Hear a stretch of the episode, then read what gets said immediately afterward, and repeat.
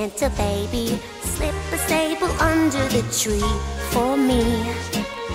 Been an awful good girl, Santa baby, I'm hurry down the chimney tonight. Welcome to What She Said on 1059 The Region. I'm your host, Candace Sampson. It's just a little under a week now until we celebrate Christmas with strict virus protocols in place across much of the country. And while we can't let our guard down yet, there is hope for spring now that vaccines have started to roll out in every province. So this year, instead of focusing on what we can't do, I'm going to focus on making this COVID Christmas as memorable as possible for my daughters and myself, since there's no way we're going to forget it anyway. And since I will be taking a break over the next couple of weeks, I'm going to take the opportunity right now to wish all of you the happiest of holidays with your loved ones. So, no matter how you're tuning in today, I hope you're slowing down a little to enjoy the season and to listen to today's incredible lineup, starting with Jana Gerdauskis of the Period Purse. Women around the world sat up and paid attention recently when Scotland announced that all menstrual products would be free. So I talked to Jana about the possibility of that happening in Canada, what period poverty is, and what's that blue fluid on TV commercials about anyway. From periods to period drama, Anne Brodie joins me to share details on Viola Davis's Oscar-worthy performance in Ma Rainey's Black Bottom on Netflix, which also features an Academy-worthy performance from the late Chadwick Boseman. She also has a fun take on a Jane Austen classic called Modern Persuasion to share, plus enough entertainment to keep us all busy during the holidays. Love him or hate him, the elf on the shelf is back, so I invited the always fun, always practical Julie Cole to join me to discuss why parents get so wound up about Santa's little tattletale. Halfway through the school year, a lot of parents and kids are giving some serious thought to throwing in the towel this year. I would know I'm one of them. Stephanie Sewell, an independent education consultant, joins me to walk us through what stepping back this year could look like and where you can start to have the conversation in your own home. Anne Brodie is back for a second segment this week with an exclusive interview with George Clooney from the newly released The Midnight Sky set in a dystopian future and based on the Lily Brooks Dalton book Good Morning Midnight. Finally, to put us in the right mindset as we get ready for a new year, I'm joined by Kara Latta, founder and chief fun officer of the Playful Warrior. Kara wants us all to rediscover the benefits that come from learning to play again. And I think we can all agree that we've probably been a little too serious lately. It's another great show, so let's jump in right now on 1059 The Region. Hurry down the chimney tonight. Hurry down the chimney.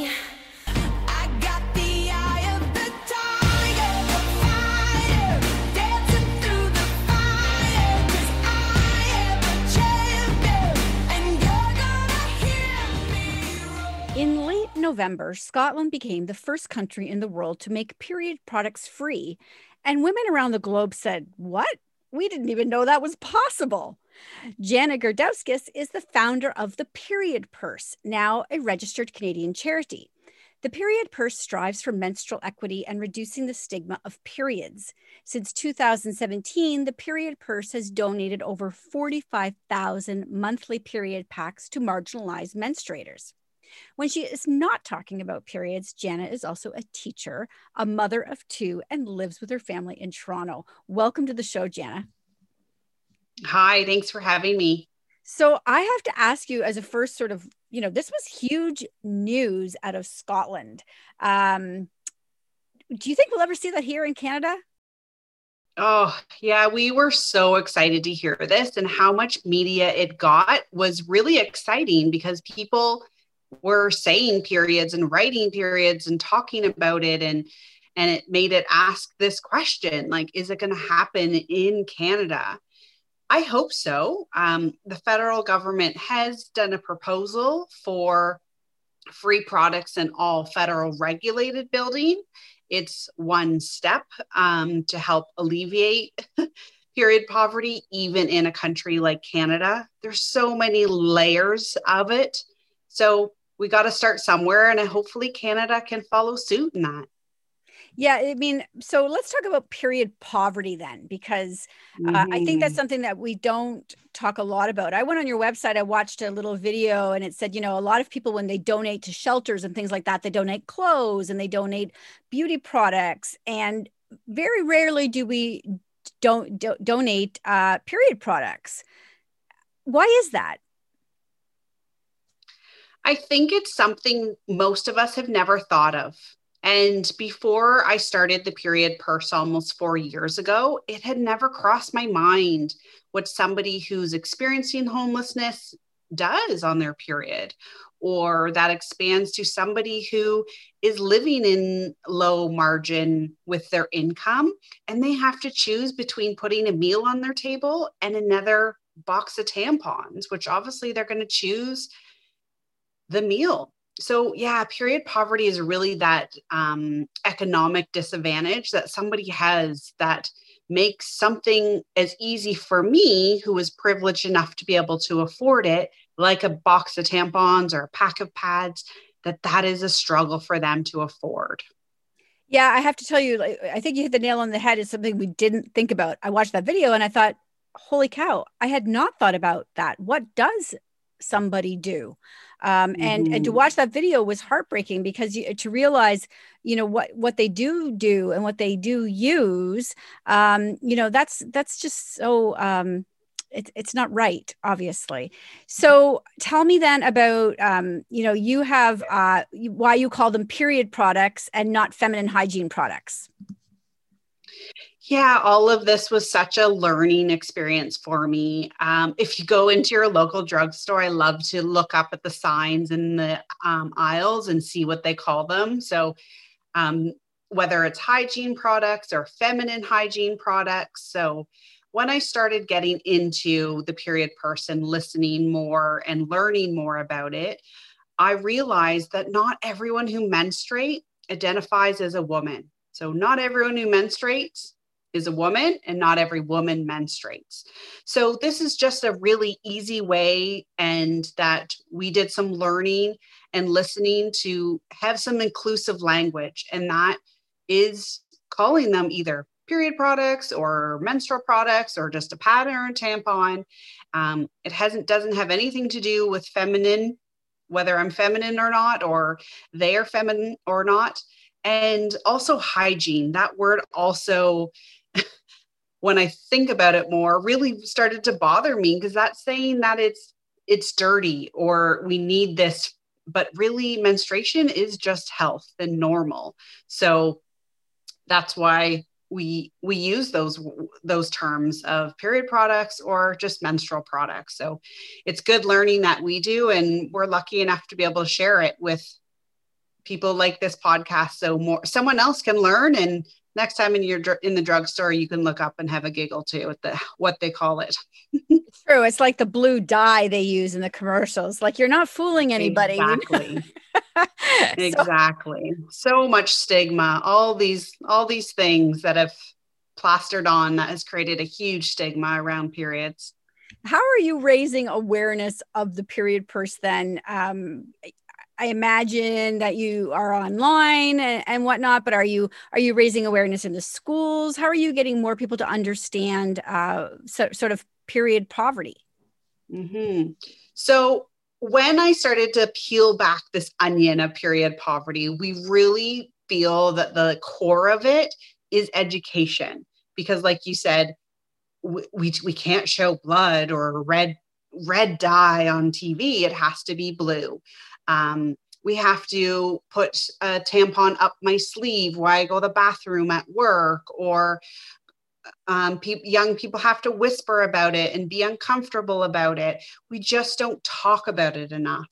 So that's where one, I'm a teacher, so that education piece is really important to me, but also seeing that there were so many adults out there who are in decision making roles in their job who are uncomfortable talking about periods and therefore period poverty. So if we went back to the younger generation and taught them about periods, letting them know that it's normal and healthy and this is what it looks like, but also this is what period poverty is. And this is what reusable products are. So they know all the menu of choices and not that it's just not a pad and a tampon. So we are going into schools. We talk to girl clubs in high school. We do some girl guides. We do church groups, any group of young people who want to learn more about periods or period poverty or different options. We do these great virtual um, online little lessons that are fun and free and um, educating that next generation, really to reduce the stigma, getting people to be more comfortable with it. So when they grow up, they can be in a job that they can make the right choices and talk about it. And whether it's, hey, why are we putting that blue dye in that commercial? To making choices when they sit on city council to all the all the various jobs so it's a slow kind of peck at the big iceberg but it's a it's a great thing and we're we're loving the energy of the young people and what they're curious about and especially about the environment and wanting to know more about reusable products. So it's a great piece of the period purse. And has has the demand for help increased because of the pandemic? Have you noticed that as well? Like people donating to us? Mm-hmm. Help? Is that what? So of course we've all heard how the pandemic has really highlighted and increase the need of people who are in need so the demand has definitely increased we have seen um, a lot of people wanting to give and this is what's so great about the period purse is that you can give by following us on social media and sharing about us. You can run a mini drive and ask your friends all to donate one pad of period like pads. You can donate $15 and that supports one um, menstruator a month. So there's some really great and easy ways to give um, depending on where what's comfortable for you.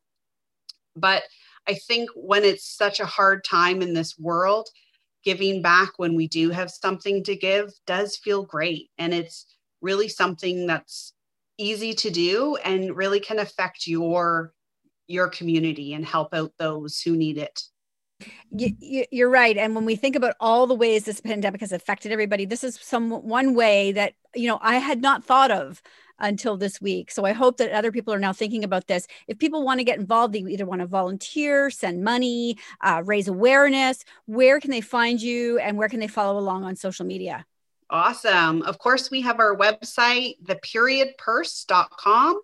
And we're on Instagram and Twitter and Facebook. And we got some super fun videos on YouTube at the period purse. So Excellent. follow Excellent. along and share. That's how how it's going to grow and how we're really going to reduce the stigma of periods.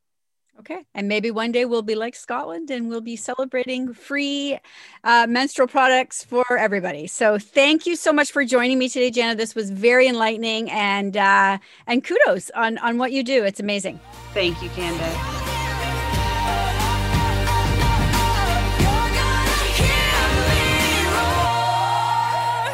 More with Candace Sampson and what she said coming up on 1059 The Region.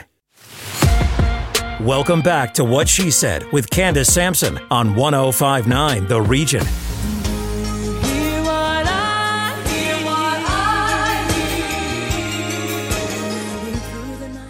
Joining me now for Saturday Night at the Movies is Anne Brodie. And Anne, what are you bringing us as we head into Christmas break? Oh my word, so much, so so much. The my piece online is so long, but we're going to narrow it down to some of the best. And one of the best is Ma Rainey's Black Bottom with Viola Davis. She's definitely going to get an Oscar nomination.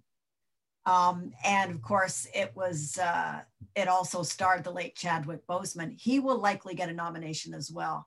Uh, so it's about this recording session in 1927 in this sweltering studio owned by, by white producers. And Ma Rainey is this ah, just entirely narcissistic character, a very famous blues singer from the deep south. And they're trying to they're trying to work under pressure of time and getting things done and doing things the way the white producers want. She won't have it. So it's this battle of wills and of course her background musicians. And they we have an interview with them. They are terrific. Um, you know, they they go along, but then they have to deal with this Chadwick Boseman. Honestly, there's so much happening in this relatively short film, but Viola Davis is like a kick in the pants. She, what a great performance. Just stunning. And I, I, I have to ask, Anne, I watched the trailer for this briefly. Is that really Viola Davis singing? Yes. Wow. Incredible, isn't it? Absolutely. Just so talented. I'll never forget, I saw her on Law and Order in the 80s. And I had a chance to tell her later how bloody wonderful she was. All she did was she was a corrupt cop, and it just stayed in my mind. She's so gifted. All right. Well, I can't wait to see that one. What else do you got? What's what? What, what can't we miss?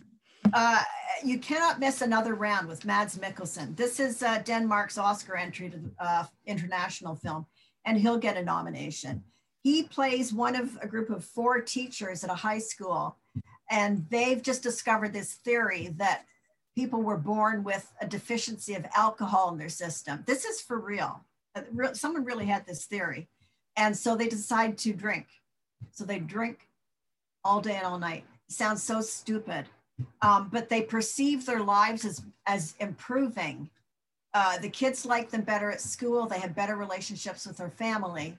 But of course, that doesn't last so long, right? And, and Mads was a, a jazz dancer and he, he uses it in this film. It's just such a treat. It's kind of funny. It's kind of like what are you doing? And really engaging. Yeah, the, the, the trailer for this was was was humorous and and, and a little bit heartbreaking too, because uh, you can yeah. see where it's all going. Uh, what yes. else? Uh, what else is on the uh, docket this week? Okay, John Patrick Shanley has uh, an Irish fable-esque kind of thing that he he wrote and directed, starring Emily Blunt and Jamie Dornan Christopher Walken, and Jon Hamm, of all people.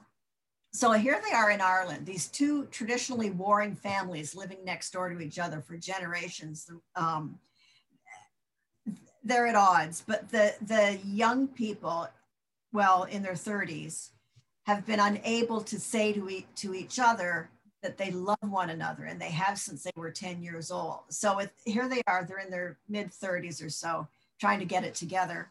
Uh, Jon Hamm comes on the scene in a Rolls Royce into this rural Irish area to buy up the properties. Um, Chris Walken's character is extremely difficult, um, and he's he's pretty good with that accent. So it's it's about it's about their family interaction and about the idea of tradition and and generational habits and when can you break them it's really lovely. Ireland looks beautiful. It's done in a very lyrical way. So I think it's quite enjoyable. I think people would find it very refreshing. Well, as since we can't escape for real, uh, at least we can get lost in the uh, scenery on the movie as well, right? You got that right. Yes, indeed. Tell me about Modern Persuasion. Yeah, Alicia, Alicia Witt. Do you remember her? She was Cybill Shepherd's daughter in the series Cybill. Mm, maybe, yeah she played classical piano. She was considered a, a, child prodigy in all areas, uh, like incredibly intelligent and musical and all of that. And she's also a singer. She stars in a modern uh, adaptation of Jane Austen's Persuasion. So it's set in Manhattan in a PR firm. And of course, instead of the balls that they would have had in Regency times, they have PR launches. which you can relate to. And so she's single, she's approaching 40, and all of her friends, including these little millennial, not little, young millennial girls who just speak and do the whole millennial thing. it's hilarious. They're uncomfortable that she's on her own, so they keep trying to set her up, as does her aunt, played by Bebe Neuwirth from Frasier. Um, and she's resisting it all so they find themselves out at the, out on the coast, which is what they did in, in Jane Austen's novel, in the Hamptons, where it all comes down to uh, to business. So it's it's light, it's fun, it's distracting, and Alicia Witt has the best collection of blouses I have ever seen in all my days. Wonderful. well, I tell you, I'm seeking out a little light and uh, fun. So you got uh, it for, this week. For all of these and more, where can people go then, Anne, to catch this? Um, uh, mostly, well, uh, Black Bottom Netflix, another round, D- VOD, Wild Time, VOD, Modern Persuasion, VOD. Perfect. So, Yep. and you've got them all listed on what she said talk.com as well. Yep, sure do. Wonderful. Thank you, Anne. Okay, bye.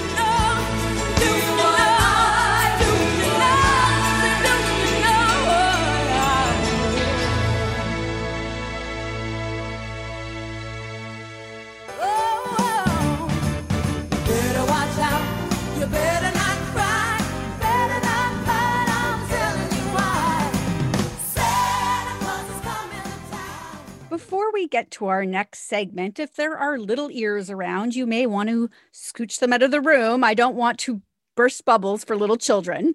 But now that it's just the adults listening, love him or hate him, the elf on the shelf is back, and he's a polarizing little guy. My next guest is a recovered lawyer, mom of six, and co founder of Mabel's Labels. Julie Cole also has strong opinions on Santa's little tattletale and is joining me today to see if we can find a way to all just get along this year. Welcome to the show, Julie. Thanks, Candace. So, why do you think the elf elicits such strong responses in people? It seems like we either love him or hate him. Yeah, look, I think um, the elf, like most things, with parents, you know, we're a very we're a very opinionated lot. Uh, we kind of overthink things and we spend a lot of time sharing these opinions online. And that seems to be a way of making us form even stronger opinions. And then when we make our opinion, we stick to it and we will fight for it because, you know, this is that elf on a shelf and it deserves a lot of attention. But I think the crux, I actually, so my kids are older now. They're 11 to 21. There are six of them. So I'm on the tail end of the elf on the shelf. I was probably one of the first ones who used it like about 10 years ago. One turned up and I ended up writing about it. And I, I did think like this was a little bit of fun, but I think some of the controversy might come around with the fact that like the elf the elf kind of enables our bad parenting. Uh, So let me let me explain. So Christmas in itself, like the Santa stuff, it's like, oh, okay, we're gonna bribe now. Santa's watching, you be good, and then you're going to get the presents. So so we're bribing, and I'm not usually a briber, so that never actually sat perfectly with me. And the other thing too is that we end up doing a lot of empty threats. So if you don't do, uh, you know, if you don't do these things, you're gonna not get your presents. And I am yet to meet a child who has had a lump of coal in their stocking. So basically, the kids are learning that bribery is works, and and that parents are full of empty threats, and they're actually gonna get what they want for Christmas in the end. So I think that might be a bit of the controversy f- for me, or where where I see it, it's like he's just our little enabler. He's going to go back every day. At the end of the day, we're going to be like, okay, what's the elf going to go tell Santa tonight? So it's more like threats, bribes, that sort of thing. So I think that might be where the controversy really is. So, you know, for me personally, I think it, it's really, I mean, I, I brought the elf uh, into the home, uh, you know, a few years into Christmases with the kids. I, you know, and I- I remember just at one, at one point just packing it in because I felt like I was just failing at this elf thing. I'd forget to move him. Um, you know, other other moms were doing really cool things with their elves, you know, and it became almost like this competition. And I thought, I'm just not measuring up. right. well, I think it's fair to throw in the towel sometimes, but here's the thing. I mean, you know, it's it's it's a month. I did it too, and of course I forget to move it. And like I'm the worst tooth fairy too. My kids sometimes have teeth under their pillows for like five days, right? Like that's how it is.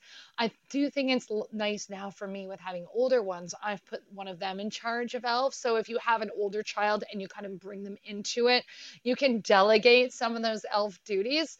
But at the end of the day, you know, love it or hate it, do what you want to do. I just think don't have strong opinions about what other people are doing about it. Like if you're going to get your knickers in a knot because somebody is doing elf on the shelf and you think it's dumb and you don't want to do it, so don't do it. But, you know, keep the judgy McJudgerson to yourself. And and if you are spending so much time worrying about this, you need to start thinking about things that are a little more important going on in the world. and you Am I know, right? really, you're in control of when the elf arrives in your house. I mean, and honestly, if if you want to bring the, the elf in on December 1st and you Yep. think you can maintain that, then by all means. But if if you really think all you've got in you is Christmas Eve he arrives, yeah, right. Well, and I think a lot of a lot of people got a free pass this year, right? Because they brought their elves and then they put it in little jars, so they had to quarantine for 14 days. I think that is the most brilliant thing. Really, you probably technically, if you brought him in December 1st, you may only have to move him twice There because he- every time he goes to the North Pole, he has to quarantine for 14 days. Yep, exactly. That's true. So he could go back on the 14th, then come back, and I'm afraid he's got another 14 days in that jar, and then you're then you're done. But at the same time, if this is something, and I get it, if you want to opt out, absolutely. It's you know your life, your elf, your kids, whatever. But I will say, as somebody, and maybe you also, Candace, can relate to this a little bit because now we've got biggie sized kids, is that this stuff only lasts a short amount of time. And like literally, you will wake up one day and your kids won't believe in any of the things. And it's kind of a sad moment. I mean, it does make life. Well, you're now easier, making me, I have literally got tears in my eyes now, Right? But that is that's- and that's true. That is true. Yeah, it, it goes It's by like quickly. you're only going to have such a it goes by quickly. You're only going to have a few Decembers that you actually have to move the show. I felt the same way with the kids' hockey. You know, I was at their hockey arena. All six were playing hockey all day Saturday at different hockey arenas. And I never complained about it because I thought one day I'm going to have all Saturday to myself. And I'm going to wish I was cheering on a kid at hockey. You know, Always so the voice of reason, Julie. Remember- Right, I try. So if people want to find I- you I- I really online and, and follow along, where can they find you? Well, you can find I write um, on our Mabel's Labels blog, which you can find at mabelslabels.com. You can follow me on Instagram at cold.julie and at Mabel's Labels. We're pretty much everywhere. Excellent. Thanks again, Julie, for joining me. Thanks, Candace.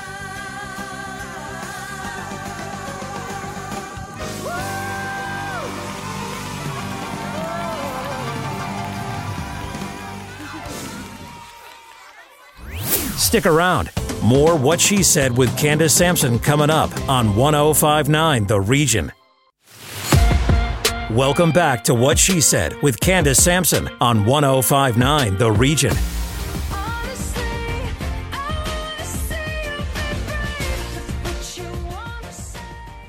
Like a lot of parents trying to drag your children through this school year, whether they're in school or participating online, there's a chance by now you've toyed with the idea of throwing in the towel. And then you may ask yourself, is that so crazy after all? Stephanie Sewell is an independent education consultant that works with families who are seeking guidance. Stephanie believes that each young person deserves and is capable of co creating an educational path that works for them. And she's joining me today to discuss ways to engage your child in learning. We're also going to talk about the concept of calling it quits, because maybe it's not really calling it quits. Welcome back, Stephanie. Thank you, Candace. I'm delighted to be back.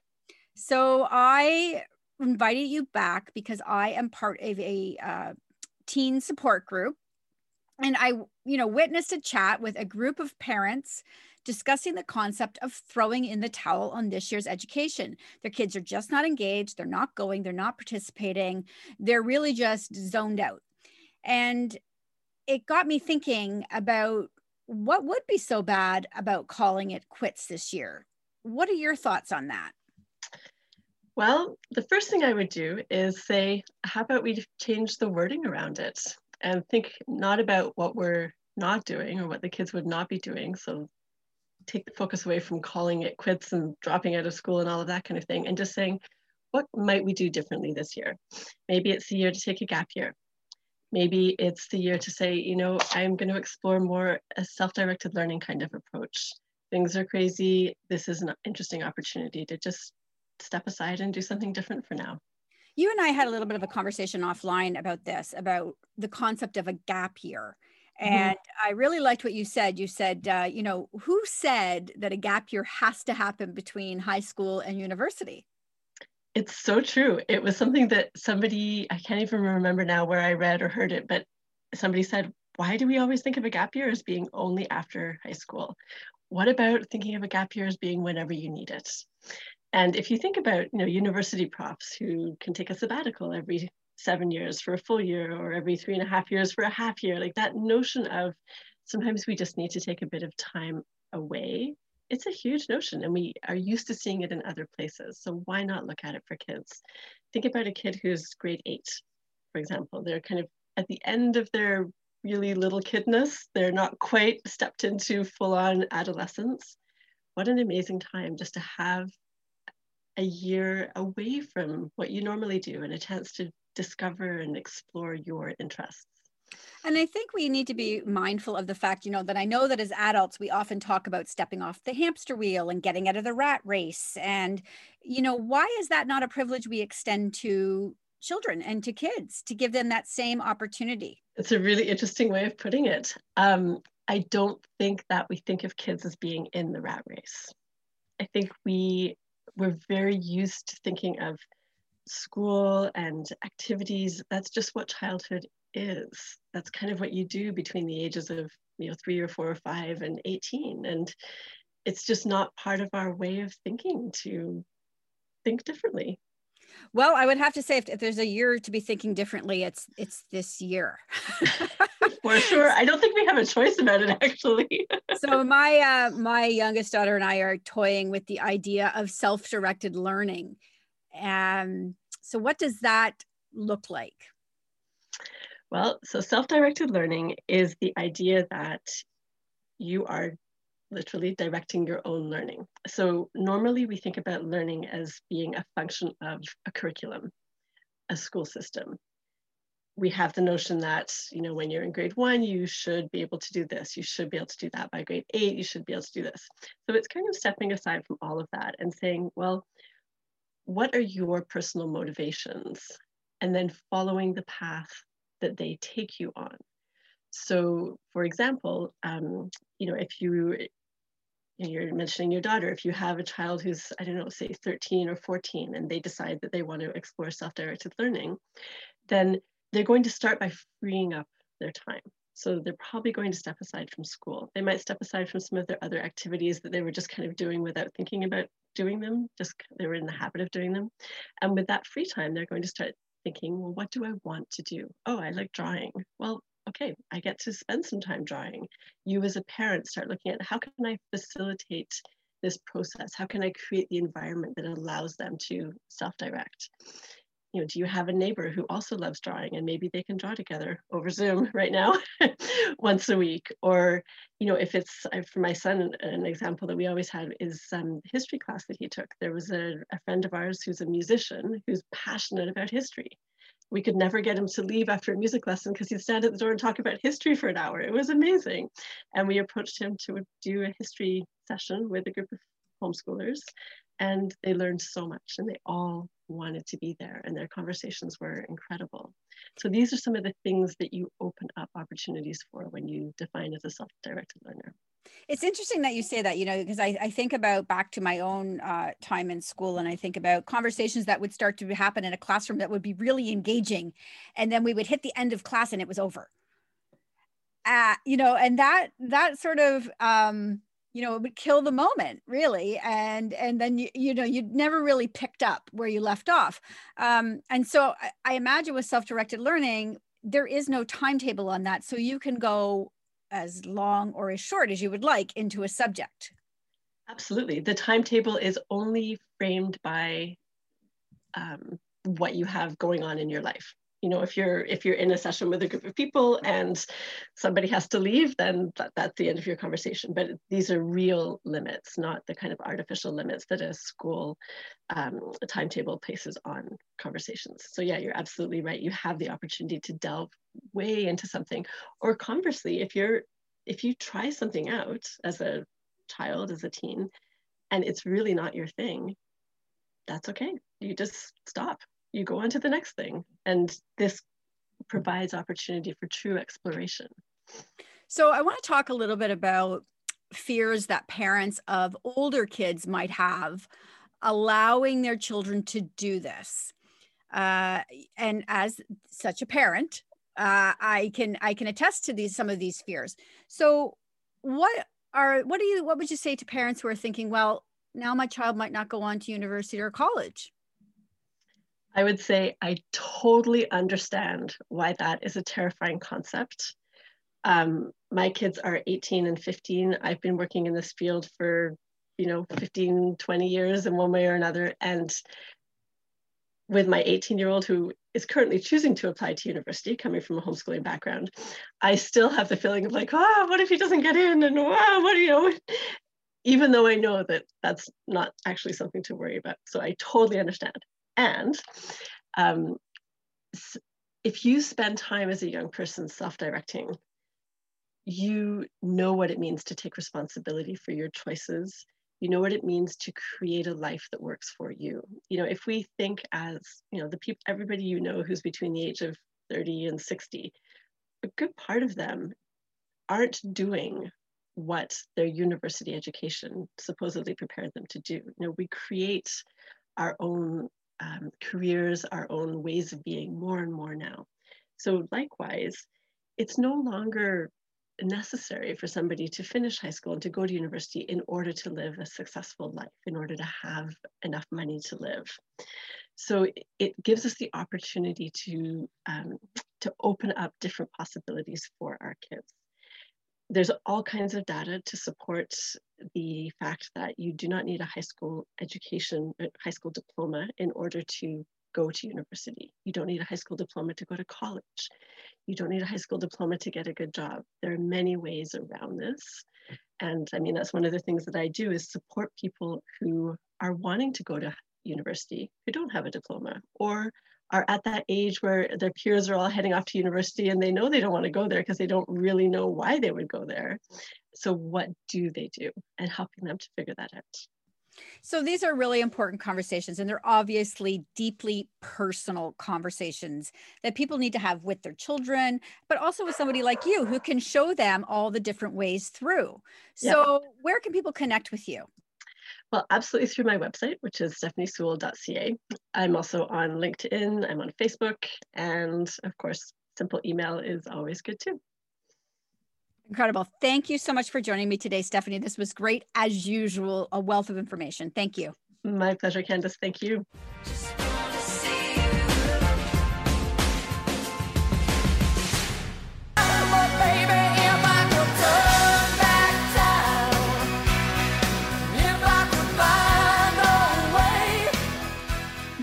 For a second time this week is the lovely Anne Brodie, who has an exclusive interview with George Clooney, who directs and stars in Netflix's end of days drama The Midnight Sky, an ambitious project meant to chill, literally and figuratively. Well, I think that the, the main uh, objective in this thing, you know, th- th- there's an interesting thing that happened along the way. Um, we were about three weeks into shooting in Iceland, and we shot all my stuff first. And then I get a call from Felicity, and she says, "Oh, uh, uh, some there's some news." Go, "What is it?" And she goes, "I'm pregnant." And I was like, "And I, listen, I did it this way." Congratulations, we're very happy, very excited for you. And then there was this long pause, and we go, "So what do you want to do?" And she goes, I want to do it. I want to, you know, and she got a trainer and she was, we want to work out on the wires. And we were like, we, you know, we don't want to put you on the wires. And we tried things like we tried to deny it for a minute. We tried to pretend that it didn't happen. So we, we were shooting around her and shooting things three times and we were going to do head replacements. And then it really came down to the idea that the best versions of things are when you accept them and you don't see them as problems. And so once we decided, well, people have you know people get pregnant it happens the world you know and, and so suddenly it became uh wilbur who's her son's actual name who by the way should get a screen credit introducing wilbur became a character to us. The the the crew of the of the ship all of these five wonderful actors sort of joined together in protecting her. It became a family. It became something that was important. And so we could write scenes about naming the kid or you know doing the ultrasound with tiffany which is i just think is such a stunning scene. It's uh, you know they're they're waiting for any sound at all uh, any sign of life and the only sign of life they're getting is from you know uh, inside felicity you know and it's just a to me that suddenly be, it became infinitely more hopeful in there, and there was a and there was a real fight for the idea of whether or not this whole uh, thing of mankind is worth the struggle, and you feel as if when you see that it is. And also, by the way, my my you know if you fin- finish the film without the last five minutes, it's a it's a film about you know, in many ways, it's a film about regret because of the character that I play. Um, but he gets uh, redemption. And I think redemption is a really big, important thing that washes over us and gives us hope and all of those things. So I, I found it to be a very hopeful film. And I found it to feel that way. I mean, we all felt very, um, you know, we felt like uh, uh, uh Felicity and what she was going to go through was all of our uh, responsibilities as well. We wanted to make sure she was okay and everybody was all right, and it drew everybody together in a way that I, I think also helped it feel very hopeful. Um, well, initially, I was very worried that I would get fired. Uh, so it was a great relief when when um, when uh, when George just made it the most um, encouraging just made me feel completely comfortable all the way through. And I have to thank him that um, initially when we were when I was trying not uh, to look pregnant, then I was denying myself a lot of chocolate cake. So when he said you can actually be pregnant in the film, I was relieved that I could. Oh, the wheels came off. exactly, exactly. I was like, thank God. Um, so it was uh yeah it was a really really uh instinctive and and special process and and as as george was was saying it was it was um testament to his modernity to embrace what was happening and to embrace the truth of what was happening rather than rather than trying to run away from something and um, we have seen you know pregnant characters in films, but it's still pretty revolutionary, and particularly a, a pregnant woman in space is.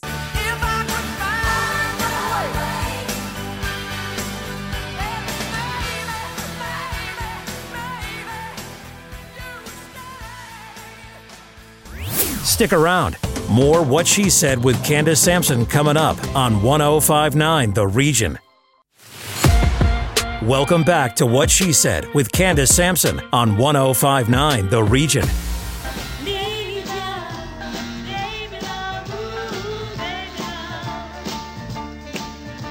If there's one thing for certain this year, it's that we've all been taking life a little too seriously. Kara Latta is the founder and chief fun officer of The Playful Warrior, a brand that reconnects adults back to their inherent nature and playfulness. She is also a play and mindset coach and the creator of Thought Play.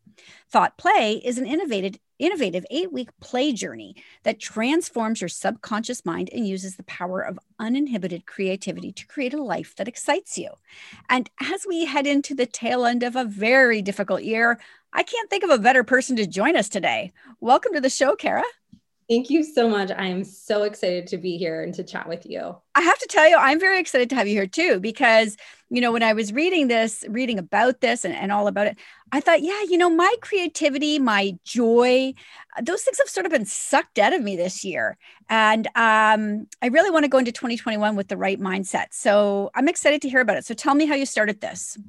Yeah, well, I was actually let go from my job in March as soon as COVID happened. I worked in public relations and I had already been doing a lot of inner child healing. And honestly, a lot of terrible things kind of happened to me. And I was healing and I realized that everything in my life seemed so dark and overwhelming. And I was feeling really stuck.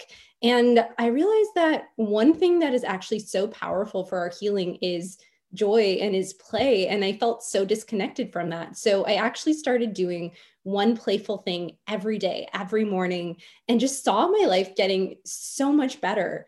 And I looked around and I saw that as adults, we are so disconnected from play. And I mean, that's just society. We get conditioned out of it, or we learn that it's fluffy or immature or childish. But once I really started connecting back to it, I knew that I had to do something with play. I knew that I had to bring it to adults because there are so many amazing benefits. So I looked around, I didn't find any other play coaches for adults, but I just knew that this was an amazing idea, especially since so many of us are yeah, disconnected from our creativity or our joy, especially during a pandemic. So I felt like there was no better time to bring this to the world. Yeah, you know, you look at you look at young children, uh, you know, through this, and and I mean, I'm talking very young children, not teenagers certainly, but young ones. Uh, they are, you know, life is pretty much okay. They have what they need around them. They're playing, uh, you know, they get lost in those in those worlds, and they get to be creative. And that's I, I love that that you can bring that back for adults. So, are you the sort of the first play coach you know of? That I know of, yes. So I did a lot of research and I found play coaches for children, but I didn't find any for adults. And as you just said, like we come into this world so creative and curious and spontaneous. And it's like, what happens? Like, where do we lose that? And I truly believe inherently we all have that inside us. So that's what I want to do is bring that out of people and actually just bring some fun to our lives as well. Um, so yeah, as as for what I know, I believe I am the first one. Okay. So tell me then about some of the women that you've been working with. So, how is this all going? It is going so amazing. Honestly, I couldn't be more thrilled. So I'm working with a lot of moms, actually, moms who tend to prioritize their kids or everyone else in their life who are finally choosing to prioritize themselves. Because the thing is, is it's not selfish. It actually means that when you are prioritizing your own play, you're teaching your children how to play more and how to find their own joy. So you're actually benefiting your family. So it's honestly the most beautiful experience to see women being like, this is the most fun I've had in so long, and seeing them connect to their childlike wonder. So it's been so transformative. I've also been working with quite a few millennials as well. These are women and men who love experiences, who are not so much into those material items, but want to go on this fun adventure of rediscovery. Uh, so, yeah, everyone I'm working with is having an amazing time. They're having so much fun, but we're also doing really powerful mindset shifts as well. So, getting them, whether it's, you know, a new career they want or just finding more joy in their relationship as well. You know, play is so healing for relationships. I always believe that a relationship without play can very well die. So I, I, I guess my first thing would be, what does play look like? I mean, honestly, I'm so far removed at this point in my life. I don't know, think I'd know where to start. Yes, that is such a good question. So, one thing with play is that it actually is very much in the present moment. We are really getting curious, we are exploring, and there is no outcome. I think that is the most important thing.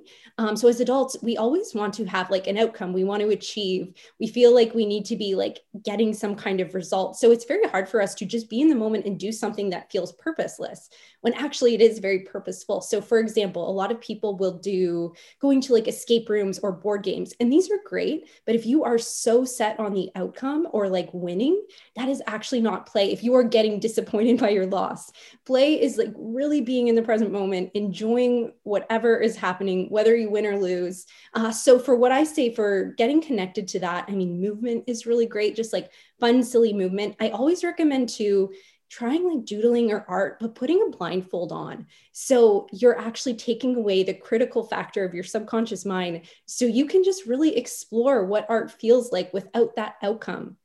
Well, I, I have to tell you, I am I am intrigued. I love this. I think it's amazing. So if people want to connect with you, where can they find out more about you? Yes, you can find more at theplayfulwarrior.com. You can also check me out on Instagram at the playful warrior. I would love to play with you and chat more. Amazing. I thank you so much for joining me today. I'm excited to see where this goes. I think it's a great concept. Thank you so much. Thank you. It's been so fun. That's it for What She Said for this week. Stay up to date with our newsletter by signing up at whatshesaidtalk.com and be sure to follow on social at What She Said Talk on Facebook, Instagram, and Twitter for videos of these interviews and more. Finally, be sure to subscribe to What She Said with Candace Sampson on Apple and Spotify for extended podcasts. I'll be back next week with more What She Said on 1059 The Region. Hurry down the chimney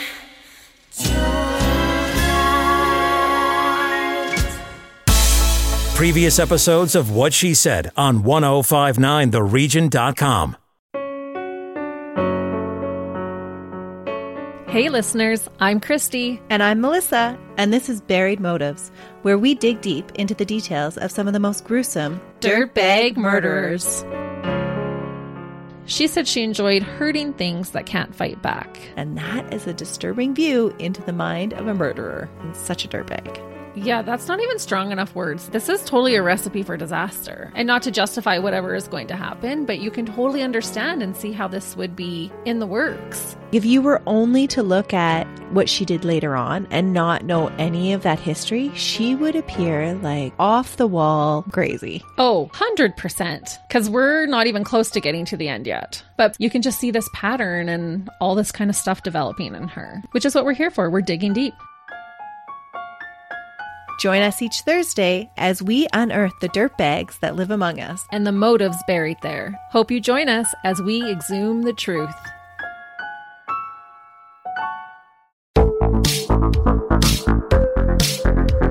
Hi, I'm Connie Thiessen, the host of Broadcast Dialogue, the podcast. We focus on Canada and the challenges facing Canadian radio and TV, as well as highlighting those moving the industry forward from podcasting and streaming to new broadcast tech.